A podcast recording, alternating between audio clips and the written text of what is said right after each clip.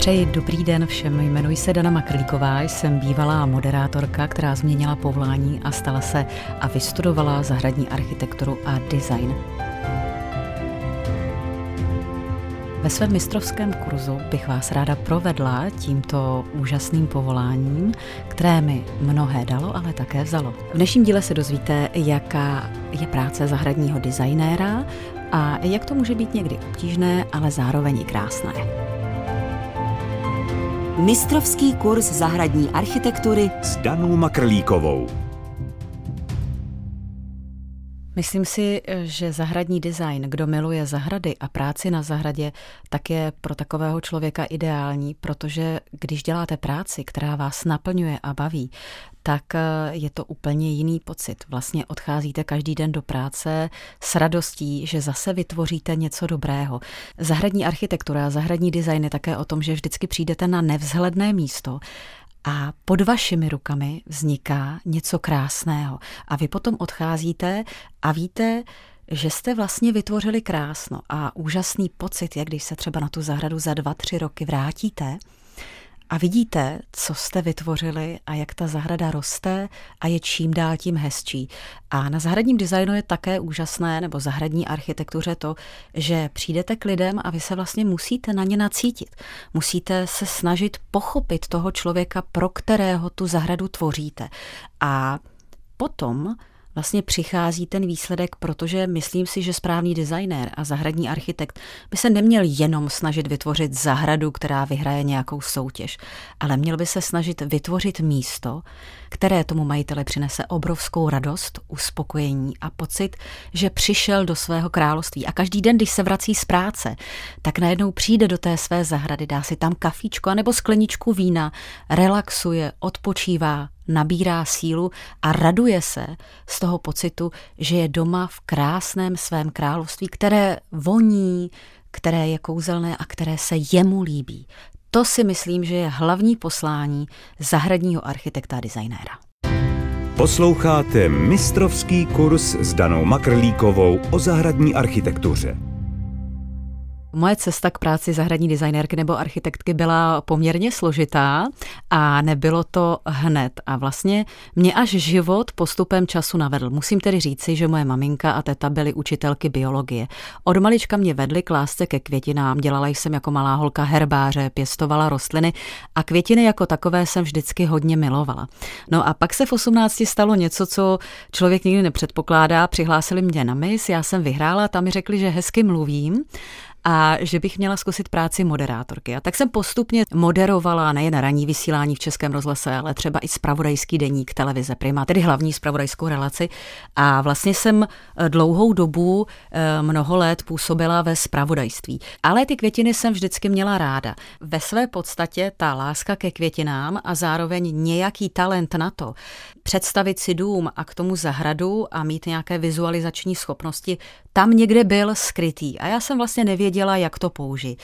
No a osudové bylo setkání v maskérně, kdy jsem moderovala zprávy s Přemkem Podlahou a my jsme si vyprávěli, já jsem říkala, že mám plný byt rostlin a že rostliny miluju a tak on přijel ke mně, natočil reportáž o tom, jak eh, pěstuju rostliny, i běžky, oleandry, prostě cokoliv a nabídl mi spolupráci pro receptář. Takže jsem začala psát scénáře, dělat náměty a točit reportáže s Přemkem Podlahou. A on mi tenkrát říkal, správný moderátor, když dělá rozhovor, by měl znát alespoň 70% odpovědí.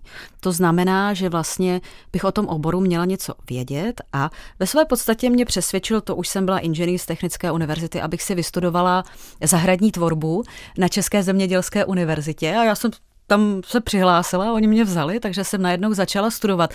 No a pak vlastně přišel taky další osudový okamžik a to byla kolegyně moderátorka Štěpánka Duchková ze zpráv, která mi přinesla projekt nějakého zahradníka a říkala, hele, já nevím, jestli tahle zahrada je podle mých představ a teď najednou to všechno naskočilo.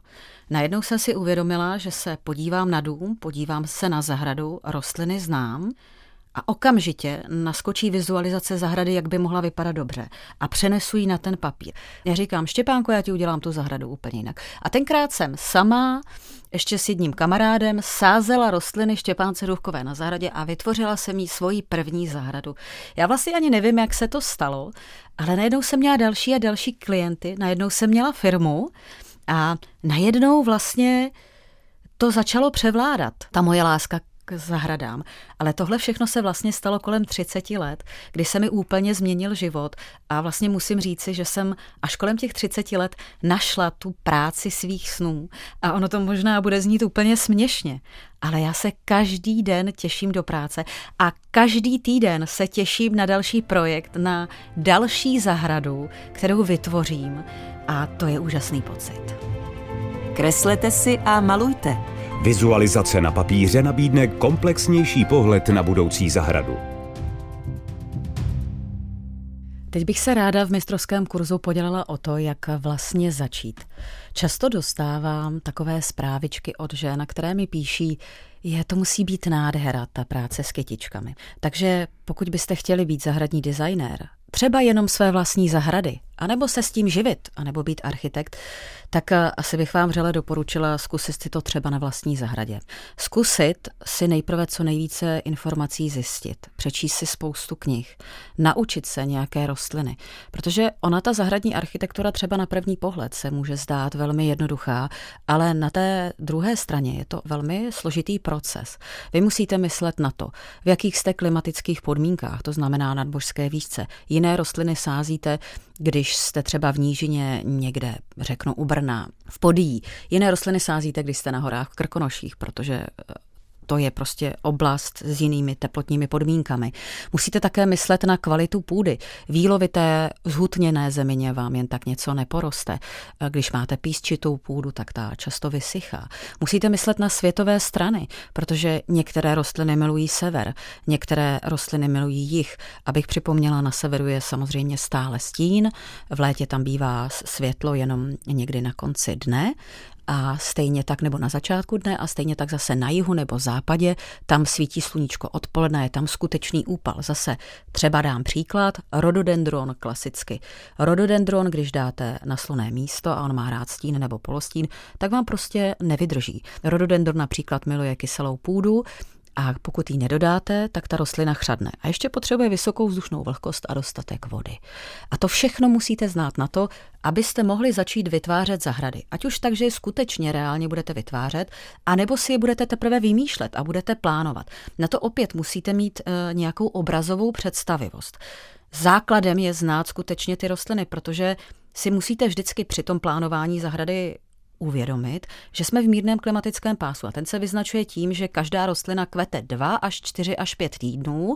Zároveň tady máme v podstatě od listopadu do dubna období, to je skoro půl roku, kdy všechny trvalky a všechny keře nemají listy, nemají květy. Takže takzvaně ta zahrada musí mít základní kostru.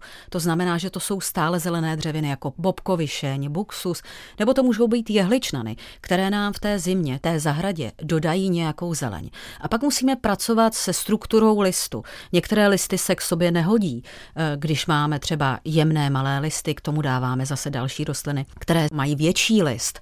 Eh, děláme takzvanou skupinovou výsadbu výsadbu. Musíme myslet na to, aby v každém místě na té zahradě od jara do podzimu něco kvetlo. To je jako když si dáváte do hlavy takový speciální program. Musíte tam dát spoustu dat, které se vám pak propojí a vrátí. Takže já bych řekla, že myslet si, že to je pohoda jazz, to není úplně to správné. Zkusila bych si udělat na zahradě záhon, odrít kus zeminy, abyste viděli, jak velká dřina je ta realizace, pokud by někdo chtěl tu realizaci dělat. A stejně tak ten projekt něco si vymyslet a myslet na všechny ty zákonitosti. Řada lidí dělá velkou chybu v tom, že si koupí tuhle kytičku, co kvete, tuhle kytičku, tuhle trvalku, ten lékař a nemyslí na to, jak vyroste vysoká. Takže najednou třeba mám vysoký keř vepředu a za ním malý keř. A je to skutečně hodně věcí, na které musíte myslet. A já musím říct, že to je vlastně dřina, protože pak ještě musíte myslet na tu manažerskou práci. Když nabízíte lidem nějaký produkt, tak kromě toho, že to musíte hezky vyprojektovat, nabídnout ten produkt, tak pak také musíte to zrealizovat. A to je reálně dřina. Vy tu zeminu tam musíte vyměnit. Vy musíte tahat těžké stromy. Vy každou tu, já třeba jako zahradní architekt, každou tu rostlinu držím v ruce a dám jí správné místo, tak jak si to myslím. Vybírám ty rostliny, aby prostě ten zákazník, dám příklad, třeba v projektu nemáme zlatý déšť, nebo správně řečeno zlatici. A teď já vím, že krásně kvete. A vidím zahradnictví nádherný keř, tak jej vyměním, protože vím, že ten majitel, když uvidí hezký velký keř, který zrovna teď kvete na té prázdné holé zahradě, tak bude mít obrovskou radost. Takže je to o citu a o neskutečné dřině. Když bych měla schrnout, co člověk potřebuje pro to, aby se stal dobrým zahradním designérem nebo zahradním architektem, tak mohu říci, že kromě samozřejmě citu, možnosti a schopnosti se vcítit do druhých lidí a zjistit, jaké mají potřeby, tak musíte znát rostliny, musíte mít vizualizační schopnosti, obrazovou představivost a zároveň musíte umět pracovat s měřítkem, se světovými stranami a v podstatě rýsovat. Ano, jsou teď programy, které dokáží zvizualizovat jakoukoliv zahradu. Ale i na to musíte mít nějaké znalosti, třeba počítačové, abyste pracovali s těmi programy, které to nabízejí. Je to AutoCAD, SketchUp, s tím v podstatě pracují architekti, a není to úplně jednoduché. A samozřejmě to malování a rýsování, já třeba rýsuji projekt, dělám jej i akvarelovými pastelkami, plus samozřejmě vizualizace a projekty, to tam musí být, takže tam musí být i nějaká schopnost a umění malovat. Mistrovský kurz zahradní architektky Dany Makrlíkové. Vzpomínám si na situaci, kdy jsem eh, se zahradami začínala a potkala jsem renomovaného zahradního architekta, teď už kamaráda, a on mi říkal, hele, ty jako ženská, věř mi, že to je tak náročná práce a i manažersky náročná, že prostě nevím, jestli to zvládneš. A musím říci, on to nebyl takový mýtus, ale ono to bylo velmi obtížné, protože to není jenom o tom, že tu zahradu musíte vymyslet, ale je to manažersky tvrdá práce tak, aby včas byly terénní úpravy, včas byl zavlažovací systém, aby tam nebyly žádné prodlevy, aby ty zaměstnanci vlastně měli co dělat, aby ve správnou chvíli byly na místě rostliny, které někdo musí rozmístit, někdo zasadit, aby byly dostatečně zalité, například v suchém období, v letním období. Ta rostlina v květináči zasychá během dvou hodin a když ji někdo nezaleje, tak je to prostě velký problém. A musíte znát všechny ty technologie, takže musím říci, že možná kdyby mi teď bylo těch 25-30 a měla se pustit eh, do té zahradní architektury a věděla, co všechno to obnáší a jak velká je to dřina, že skutečně od rána do večera vy neděláte, vy makáte. To musí být velká láska, protože tahat ty rostliny, běhat v popoli, které, když je 30 stupňů, ve skutečnosti na sluníčku 45 a vy běháte po velkou obchodě, což je obrovské pole plné kytek, nebo rostlin správně, a dáváte je do přepravek, pak je dáváte do auta, pak je vezete na tu zahradu, pak je zase vyndáváte z toho auta a rozmístujete. Ano, máte samozřejmě na to lidi, ale i tak člověk musí pracovat. Takže myslím si, že asi ten největší mýtus je taková ta představa hlavně žen, že to je taková práce s kytičkama, ňuňání se s kytičkama. Ono to není ňuňání se s kytičkama, Ona je to prostě těžká dřina. Když projekt zahrady vymýšlíte a rýsujete, kde by mohlo být místo k posezení, kde by mohla být lavička, kde by měla být správně terasa, vyvýšené záhony, aby to všechno korespondovalo se vším, tak je to v podstatě spousta práce a spousta velké dřiny. A ono to platí v každé práci. Myslím si, že a v každém oboru, ve kterém se člověk pohybuje, základem je se nevzdat, a nevzdat takové ty první neúspěchy. Ono se to často stane a může se to stát každému z nás, že prostě ta zahrada se tomu klientovi nelíbí. Nebo to neuděláte podle vašich představ, nebo prostě je to obtížná situace. Stalo se nám, že jsme mysleli, že to bude pohoda a najednou se v zemi objevil obrovský betonový kvádr, který jsme museli vykopat. To znamená, že máte čtyři dny na zahradu a vy musíte sehnat bagr a všechno se vám mění. Všechno se posouvá. Začne pršet. Vy prostě na tu zahradu nemůžete, protože za deště vy neuděláte ani výsadbu v bahně, ani nesrovnáte trávník a neschrabete ho dokonale abyste ten trávník mohli zaset a nebo položit. Takže myslím si asi, že ten největší mýtus je ten, že to je strašně jednoduché. Já často na těch zahradách vidím u těch lajků a amatérů, že mají pocit, tam prostě nasází nějak ty kytičky a že na tom není nic těžkého. Ale pak se diví, že ta zahrada prostě nevypadá tak dobře a že i když investovali nemalé peníze do těch rostlin, tak to pořád není ono. Já tady musím říci, že pokud někdo by chtěl začít, tak si může samozřejmě udělat třeba nějaký zahradnický kurz na, myslím si, že na střední zahradnické škole v Mělnice je určitě nějaké roční vzdělávání, nebo si vystudovat střední školu, nebo samozřejmě vysokou školu. Ale pokud člověk chce být v jakémkoliv oboru dobrý, a platí to i o zahradním architektuře nebo designu, tak je to celoživotní vzdělávání. Je to o tom, že třeba cestujete a díváte se, jaké jsou trendy v zahraničí. Pro nás Anglie, Holandsko, Amerika. Všude, kam vlastně třeba jedu, se vzdělávám a zjišťuju, co jsou nové trendy, co je vlastně v zahradách in. A postupně se to celé mění. Mění se to třeba i díky klimatu. To všechno musíte brát v potaz a vlastně Celé ty zahrady upravujete každý rok s rozvíjejícím se zahradním designem. Dám příklad, velký problém je sucho. To dříve nebylo. My jsme byli zvyklí, často dostávám dotazy, oni se rostliny dají sázet jenom na jaře. Ne, rostliny sázíme od jara do podzimu, pokud nemrzne. A v létě samozřejmě je riziko, že když zasadím rostliny, odjedu na tři týdny na dovolenou a nikdo to nezaleje, tak ty rostliny zaschnou. Takže byl takový mýtus, že se seje trávník na jaře, jenomže my teď na jaře už ty srážky nemáme. Takže se třeba na zahradách velmi intenzivně redukuje trávník, protože ten vyžaduje hodně vody. A dělají se štěrkové cestičky nebo mlatové, eh, vlastně se mění struktura těch rostlin, že se dávají rostliny, které to sucho a větší teplo vlastně vydrží. Takže v podstatě stejně si myslím, jako každý obor eh, se ta zahradní architektura vyvíjí a kdo stagnuje, tak nemá šanci růst, takže se musíte stále vzdělávat, stále si zjišťovat ty informace, a stále prostě růst a pracovat na sobě. Tak já si vzpomínám, že když jsem studovala, tak eh, naše Bible byl Votruba, známý renomovaný architekt a eh, dříve ty zahrady byly o hodně jehličnaných. Typický byl třeba píce ABS formánek, to byl převislý eh, smrk, který se plazil po zemi, mezi tím spousta vřesů a vřesovců, další jehličnany, zakrslé koule. A najednou ty zahrady byly takové, oni byly těžké, temné, téměř se nepoužívaly trvalky. A vlastně ten trend se za těch 20 let úplně proměnil. Vlastně aktuální trend je takový, že většina zahrad je plná vzdušných trav, je plná trvalek, které v různou dobu kvetou. V podstatě imitujeme louku. Také už nesekáme takový ten dokonalý trávník a necháme někde dlouhou trávu. Ať nám tam vykvetou luční květiny. Prostě úplně ty zahrady se proměnily o 180 stupňů. Je to o něčem jiném. Ty zahrady jsou vzdušnější, jsou lehčí. Mistrovský kurz Cesta k vašemu lepšímu já.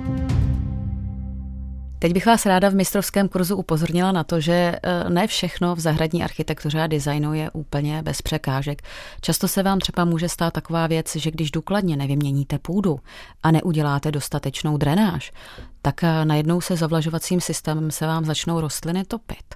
A ty rostliny velmi rychle zahynou nebo se může stát zase na písčité půdě, že ty rostliny vysychají a vlastně setkáváte se s takovým úskalím a zkušenostmi, že se musíte naučit to třeba, dám příklad, tady v Praze, když eh, pojedete do Jílového, že tam nádherně z té půdy vypálíte tašky, ale když tam chcete něco zasadit, tak musíte mít už skutečné vědomosti, abyste věděli, že některé rostliny tam prostě neporostou.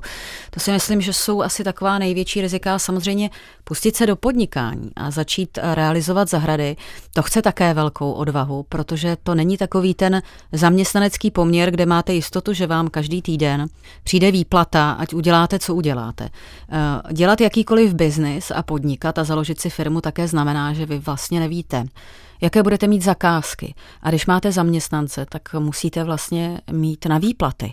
Ty lidé čekají na ty výplaty, a musíte mít dostatečné cash flow a teď vy si řeknete, je, tak já budu dělat státní zakázky a nakoupím si stroje, že budu mít bagry a nákladní auta, že budu všechno dělat ve velkém.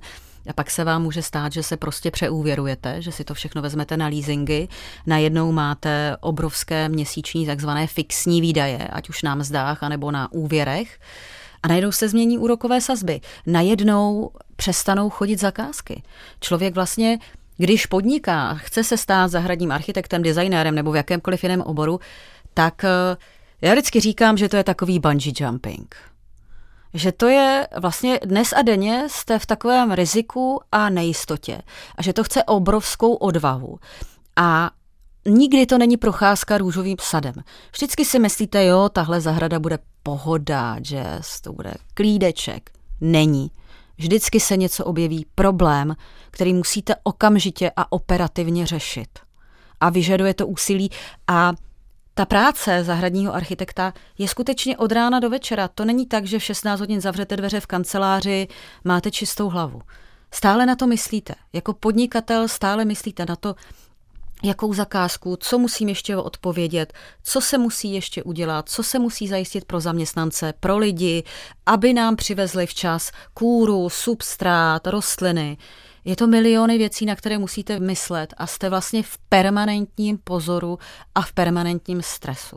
A to je asi taky veliká a důležitá věc. Já si myslím, že musí být člověk velmi stresově odolný, když je podnikatel. Jo, já sama jako moderátorka zpráv, když eh, se vysílá živě, tak eh, to je taky velký adrenalin. A ono to podnikání je tak trochu podobný adrenalin. Vy vlastně nikdy nevíte, co se vám v tom živém vysílání stane a co se vám stane v tom biznise. Ano, je to skutečně, člověk musí mít odvahu, drive, musí být nesmírně pracovitý, musí být v podstatě připraven na všechno. I na krizi. Posloucháte mistrovský kurz s Danou Makrlíkovou o zahradní architektuře. Musím říci, že když bych měla tak asi schrnout, jaká pozitiva přínos eh, ta změna mého povolání někde kolem 30 let mi přinesla, tak asi, já jsem teď viděla rozhovor eh, s Honzou Milfajtem a on říká, že správně byste se měli dostat do stavu flow, že se tak dostávají sportovci. A ten stav flow je to, že vlastně nevnímáte čas a vlastně se zabýváte třeba tím sportem anebo tím zahradničením. Pro mě je obrovský přínos to, že dělám práci, která mě naplňuje, která mě baví a to uspokojení z toho, že po vás zůstane něco krásného, protože já třeba nedělám jenom zahrady, ale i rekonstruuji a dávám život domům, tak pro mě to, že dám život něčemu krásnému, které se rozvíjí a roste, je tak obrovské naplnění, takový skutečně stav flow, který eh, člověku dodává obrovské množství energie. A když si někdy říkám, že jsem na dně, že se mi to nepovedlo, že všechno dělám špatně, že vlastně vůbec nejsem dobrý architekt, že to neumím, protože člověk, myslím si, že člověk by měl o sobě stále pochybovat. Mám pocit, eh, že se mi nedaří, no, tak se snažím samozřejmě na sobě pracovat ale vždycky, když pak vidím třeba zahradu po pěti letech, tak si říkám, sakra jo, to jsi udělala ty a teď vidím ty šťastný lidi, tak mám takovou jako obrovskou radost a naplnění. A pak ještě teda musím zmínit jednu takovou vtipnou věc. Teď se hodně často setkávám s tím, že lidi mají psychické problémy a já se vůbec nedivím. Ale když byste šli do psychiatrické léčebny, tak zjistíte, víte, jak se léčí alkoholici a v psychiatrických léčebnách vlastně lidé s problémem? Drezurou, tedy režimem a prací na zahradě. Takže já musím říci, že když mám ten největší stres, když už si říkám, že budu mít syndrom vyhoření nebo že mám totální depresi z toho, když slyším to zpravodajství, tak já se jdu zahrabat do té země. Já si jdu zasadit ty rostliny, jdu se podívat na ty svoje rajčátka, zaštípám je, zaleju je a mám takovou radost a uspokojení z té práce, že vlastně ta manuální práce mi vyčistí tu hlavu, která je zahlcená všemi těmi věcmi. Asi bych zakončila Jestli znáte Karla Čapka a jeho zahradníkův rok, tak on tam psal, že eh, teď, když jsme měli virus COVID, tak je to možná směšné, ale že virus zahradničení se do člověka přenese tak, že jednou strčí ruce do té zeminy, tam se mu do těla ten virus zahradničení dostane. A pak jak jim celý prosáklý a stává se absolutně propadlým zahradníkem. Taky častokrát ty lidi jsou moc šťastní. A zahradníka, fanatika, amatéra nebo profesionála poznáte tak, že když přijdete na jeho zahradu, tak ho někde na té zahradě musíte hledat a první, co uvidíte, je jeho zadní část. Že má někde sklopenou tu hlavu v tom záhoně a reje se někde v zemi.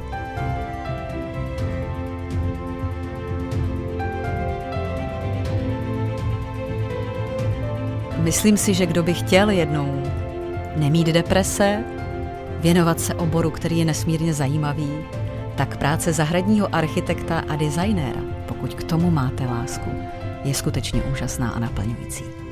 Děkuji vám všem, že jste si vyslechli moji mistrovskou lekci. Doufám, že jsem alespoň někoho z vás inspirovala k tomu stát se zaníceným zahradníkem, anebo možná zahradním designérem či architektem. Přeji vám mnoho úspěchů a hlavně, ať jste šťastní na své zahradě. Všechny díly série Mistrovský kurz poslouchejte na dvojka.rozhlas.cz, v aplikaci Můj rozhlas.cz a v dalších podcastových aplikacích.